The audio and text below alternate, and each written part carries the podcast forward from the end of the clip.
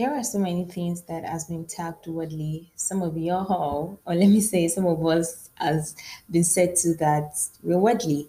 And we have heard, don't be like the world, just like the Bible says, do not be conformed to the things of the world. So, what is this thing called worldly? Are we actually getting it right as we should, or we are going overboard? This is this conversation we don't have. Hey family, my name is Tinola and you are welcome to this Convo podcast where we talk, learn and dissect some crucial topics as Christians, not based on our preferences but based on the word of God. We aim to shed more light, grow in knowledge and deepen in wisdom. Do settle down, listen and enjoy.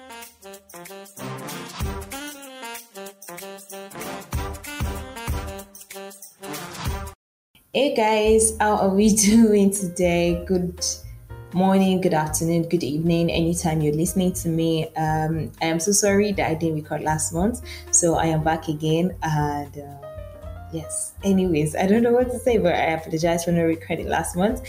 And today we are talking about this topic called this thing called worldly. You get this thing called worldly, and um, I know that we've heard this a lot. Like a lot of people say that ah, this is worldly things to do. Like in Yoruba, they will say that you understand. Like those are the things of the world. Those are the children of the world and everything. So what does it mean to be worldly? Like what is this thing called worldly? Sometimes it even looks like we don't even know again. Like we can't even distinguish it. We can't even distinct it. But like a lot of people say that um, as you as Christians, our life is supposed to be different and everything. I'm like, what is worldly? What is what is our Christian image? What should be our Christian image, and what is worldly? And for me, what I've discovered is that all in a bit distinct from the world, we have created a definition of distinction in another way. And in the best in the best way our minds could define and figure out distinction rather than what distinction means and how it occurs. So the world the world in this context you know there are different ways you could use the world. We could use the word in general saying that the world you get the world the planet and everything um, the universe and all. But the world in this context in the christian context in the bible context is not the people that we're referring to. It's not the people that compromises of the world that we live in that we're, that we're referring to. The world is what is in the heart of people, like the source, its system, the culture, the ways, the way the way it manifests. That is what the world means, and um, the world system comprises of three things we will not be talking about the three things. I might not be explaining the three things today. Probably sometimes in our podcast, I might have to go deeper into these three things. But based on the Word of God, based on um, First John chapter two, verse fifteen to seventeen, which I will read the um, the Bible verse later. But the word system comprises of three things, and which are the lust of the flesh, the lust of the eyes, and the pride of life the manifestation of the sinful desires that we have in the book of Galatians, Galatians, sorry, in the book of Galatians that we could read of are all categorized into those three things. We can divide all those sinful desires, or um, the sinful pleasures into those three categories of the world system. So this is what comprises of the world. This is the culture of the world. This is the way of the world, the lust of the eyes, the lust of the flesh, and the pride of life. And so I would like to read that first John chapter 2, verse 15 to 17, and I will be reading the message translation, which says, Don't love the world's ways, don't love the world's goods. Love of the love of the world squeezes out love for the Father.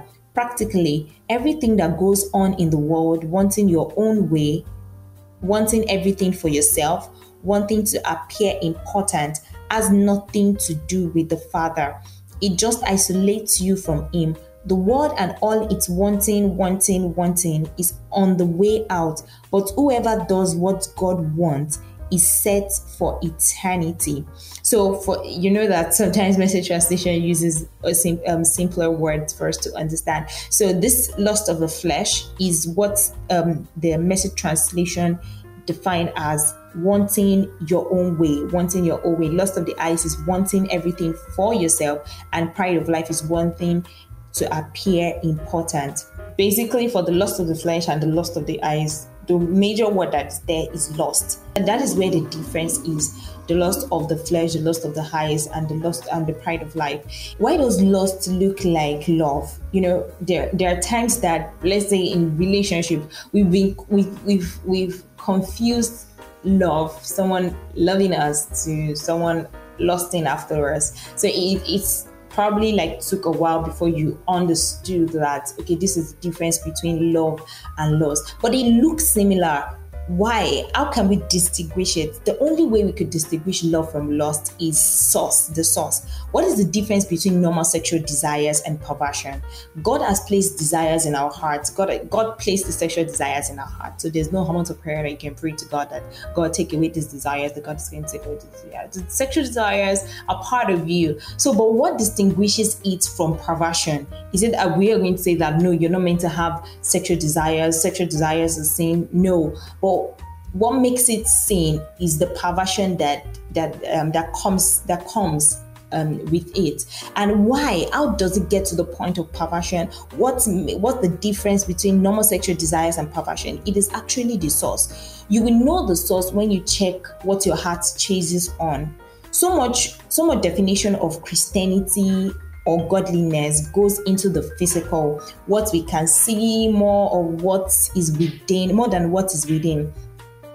So much so much definition of christianity or godliness goes into the physical what we can see more than what is within we are quick to change what we can see in people. Like we we, we it's very easy for us to say that ah this person is not a christian and we want to change what this person does. It is very easy for us to tell this person to tell someone that okay this is not what you're meant to do because those are the things that we can see physically. Those are the things that we could see manifest in, in people. And the, the, in the bid to change what we can see, we forget the source. And that is where we're missing things out. We leave out the source and we we we are all about what we can see. We leave out where the the, um, the, the manifestation or the act is coming from. We want to change the act, but we're not ready to change where the source of the act, act is coming from. So and we see that a lot of work has been put into this. Like there's so much work, there's so much preaching. You're not meant to be like this. You're not meant to do like this. Even for ch- parents raising children, you've preached and preached and preached that oh, your life is not meant to. You're not meant to do this. This is wrong for you to do and everything. But at later you discover that they still decide to go the way that they want to go. So, what is the problem? Why does it look like everything that we're doing is not working? Why does it look like everything we are trying to put in place is not just is not just right and we are confused. We don't know what to do. And most of the time the way it looks like is someone trying to change the color of water. So let's say you have a reservoir and water you have a tap or reservoir and water is coming out. You have the intention of changing the color of the water from white or from transparent to something else probably yellow to red or something. And you had paint that you're pouring you would be doing so many wrong if you are pouring the paint as the water comes out from the tap. Like as the water rushes out, you're pouring the paint. What you continue to discover is that the more the water comes out, the more you get the same color that you're trying to change. You still keep getting this the the um, the previous color, and it just looks like it's only the things that has gone out that has changed color because those are the things that are affected with the color with the paint that you are pouring. And but what if we are going to do it right? If we want to really change the color of the water what we are meant to do is to pour the paint into the reservoir. Is to pour the paint into the reservoir where the source is. That is what we're supposed to do. So a lot of people uh, we we so many Christians want to change, want wants to wants want people to change from from from worldliness to godliness. But what we do is we are so particular about the act, and we forget the source. We leave out the source, and we are just like someone who's trying to pour paint on the water coming out from the tap instead of going down to the source where the water is stored and pour the paint into into the reservoir where the water is is stored. We want people to look a certain way before we can say that they are Christians. And it looks as if that is failing us in our work today because it looks like what you think is Christianity is not Christianity. Again, you today you see someone who is on who's on fire for Christ. And before you know it, before you know it, you see them do probably dress in a certain way, and you're confused. This was the same person that blessed you yesterday, and you're confused that God, I can't balance this life. I can't balance the way this person is dressing to what I, I, I, I, the encounters I had with this person yesterday, from this person ministering to me yesterday, and we are so confused. We we so many has been led into um, confusion because we cannot distinguish um, what godliness is from worldliness again. We keep attacking the wrong things and we keep failing we find out that in the Bible, in uh, in the Bible, when the, um, the church in the days of Peter and the days of Paul, when when they are building churches in different areas, there is something that is common that the apostles do. The apostles try, they travel from places to places, and one of the things they do is to teach the people. When people give their lives to Christ in a certain in certain environment, they spend their time to teach them. In Antioch, that people were first called Christians after the persecution of Stephen. People were first called Christians. Years were spent into teaching these people who they are supposed to be, who they are meant to be, what this Christian life is all about. Today, we find out that less is put into teaching for transformation, and more is put into trying to change a person so that they can fit into our image. We do not bother ourselves so much about someone getting transformed, but we are just all about immediately you give your life to Christ, this is how you should look, this is what you should do. So much is being placed into that, and we're shooting the wrong shot. We're, we're um, shooting bullets, but we are targeting at the wrong things. And it looks as if we are missing our target. It looks as if we keep on shooting so many bullets, but we're not getting what we want to get. The image of how a Christian should look like, how Christianity should be, is not what you have in your mind. It is what God has in mind. And we can only know what God has in mind through the process of transformation. We need to know that we are coming from a certain life, from a certain way of living into another way. When we talk about being born again, we, we talk about transformation. In Romans chapter 12, verse 2, it says that do not be conformed. I'm not reading from the Bible, so I'm just paraphrasing in my mind. It says that do not be conformed to the world, but be transformed by the renewing of your mind. I believe that if Christians of today are to rewrite the Bible, that verse will be like, do not be conformed to the world, but be like this when you dress, be like this when you talk, be like this when you take actions, that you may be able to prove to the world the perfect will of God. And for what the Bible defines is that do not be conformed to the world. How can you not be conformed to the world? By being transformed by the renewing of your mind. It didn't come with rules and regulations of what you should do and what you should not do, but it comes with transformation of your mind. That is how you prove the perfect, the perfect, the acceptable will of God. This is how we prove to the world. This is how we show to the world. This is how we we we distinct ourselves from the world by the transformation of our mind. What I've discovered is that as Christians today, we have developed coping mechanisms against the desires of the flesh by our do's and don'ts instead of being free from it. And I have discovered that as Christians, we have developed a coping mechanism against the desires of the flesh instead of being free from it. Now, for example, why would I be enticed? I, I, I remember that I'm not a man, so yes, that is put in place. But this also relates to so many other things but i'm just using this as an example because it's what we see and is one of the one one one of the ways like one of the things that we deal with so much in our dates today so the question is, why would I be enticed by someone who's dressing in promiscuous ways?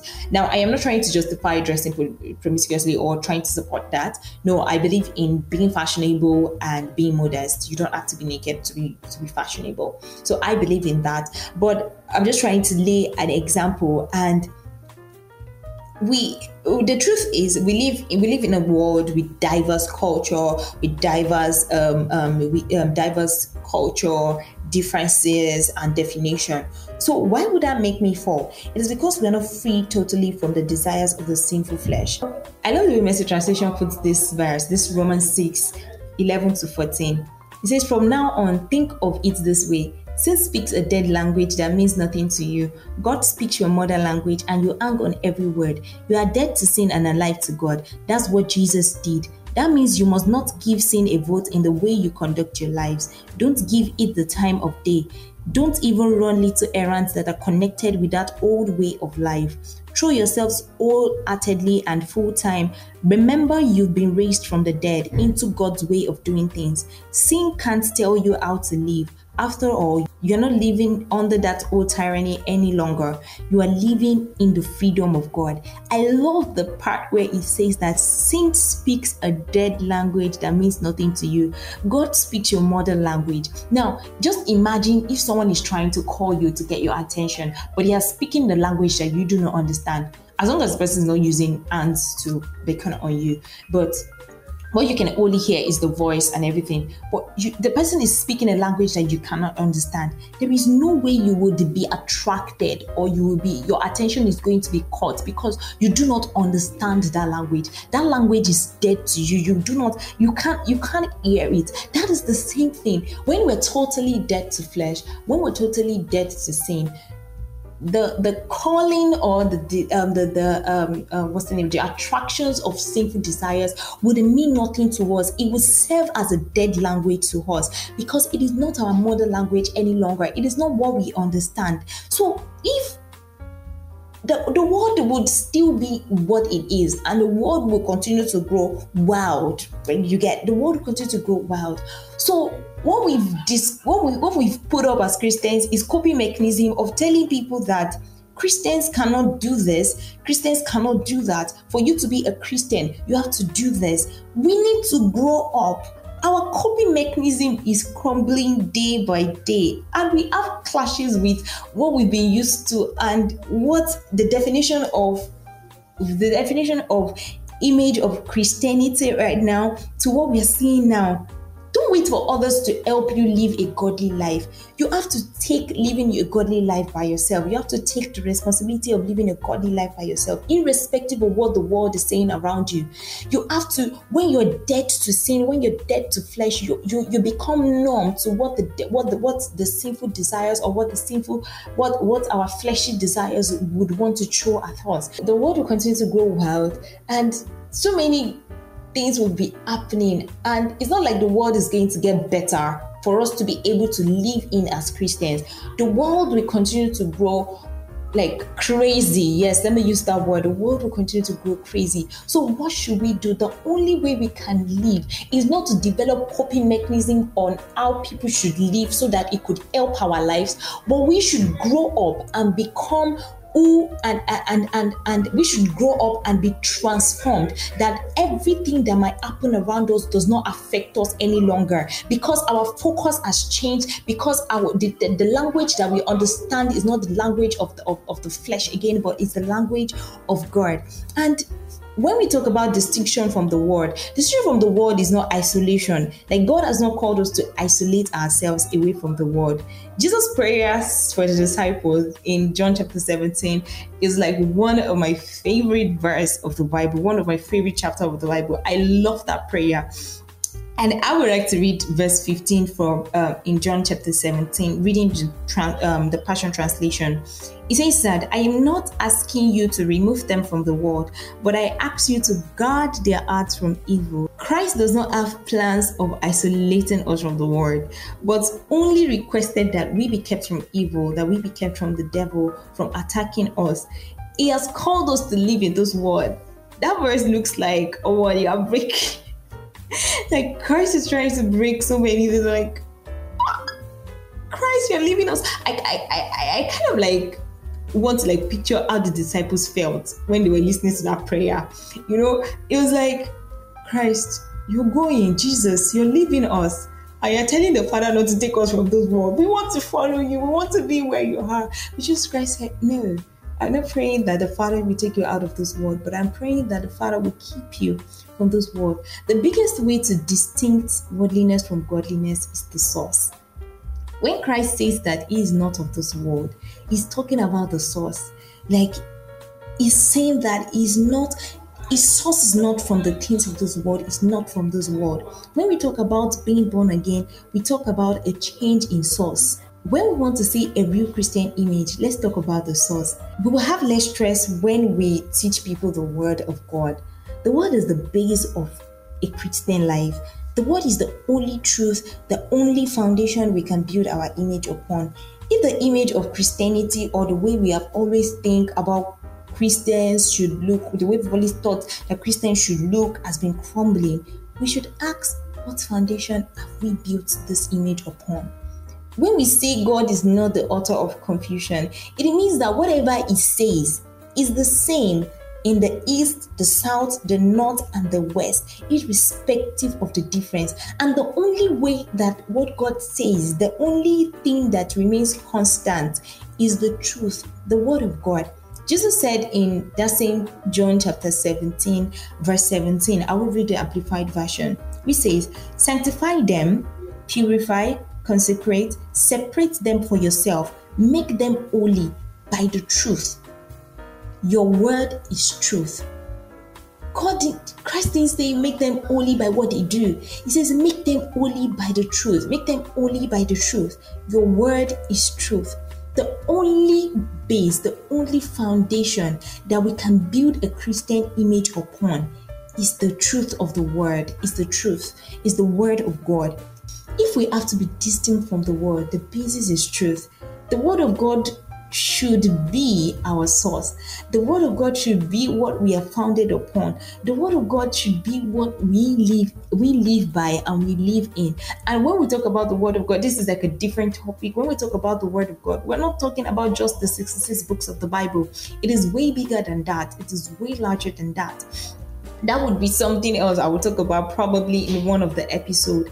God's marvelous grace as manifested in person, bringing salvation for everyone. This same grace teaches us how to live each day as we turn our backs on ungodliness and indulgent lifestyles, and it equips us to live self-controlled, upright, godly lives in this present age. I am not here to tell you that this is how you should live as Christians that would make you distinct from the world. But I'm here to tell you that the only way you can be distinct from the world is if you get your source right, if your source is from God, if your source is from Christ. And the, the, the, the basis of our source, the base of our life, the basis, um, the base that we should build our Christian image upon is the Word of God. That is the only solid foundation that we can have. Christ has called us to unity. He didn't call us to tell us that this is what you should do, this is not what you should do. He says that by this shall all men know that you are my disciples if you love one another. It is said that by this shall all men know that you are my disciples if you act, if you dress in this certain way. The base is love. God is love. The base is God. The foundation is God. The foundation is the Word of God. Everything our Christian image should be built upon is God. So if we want to change people, I think we have to drop on trying to tell people this is the way to live. Teach them the Word of God. Teach them and let their lives be transformed by the word of God. Let their minds be renewed by the word of God. And you will see the most amazing translation tra- transformation. Sorry, the most amazing transformation that you have always hoped for. You will not have to stress about telling this person not to do this or to do that because they have found and they've discovered what God wants themselves. It is not the kind of image that we've created in our minds that Christians should look like, but the image that God has in His mind. And the only way they could capture, the only way we could capture the image of of Christianity that God has in His mind is when we are transformed by the Word. When we're transformed, if our minds are transformed by the Word, if we want to distinct worldliness from godliness, let's teach transformation. Let's teach people, making them understand that it is about the source. Let's teach, let's teach them the word of God that their life, their minds may be transformed, and we will have less stress. Okay, this is the end of this podcast episode. I believe you've been blessed. So, by God's grace, I hope we'll see you next month. Thank you for listening, and God bless you.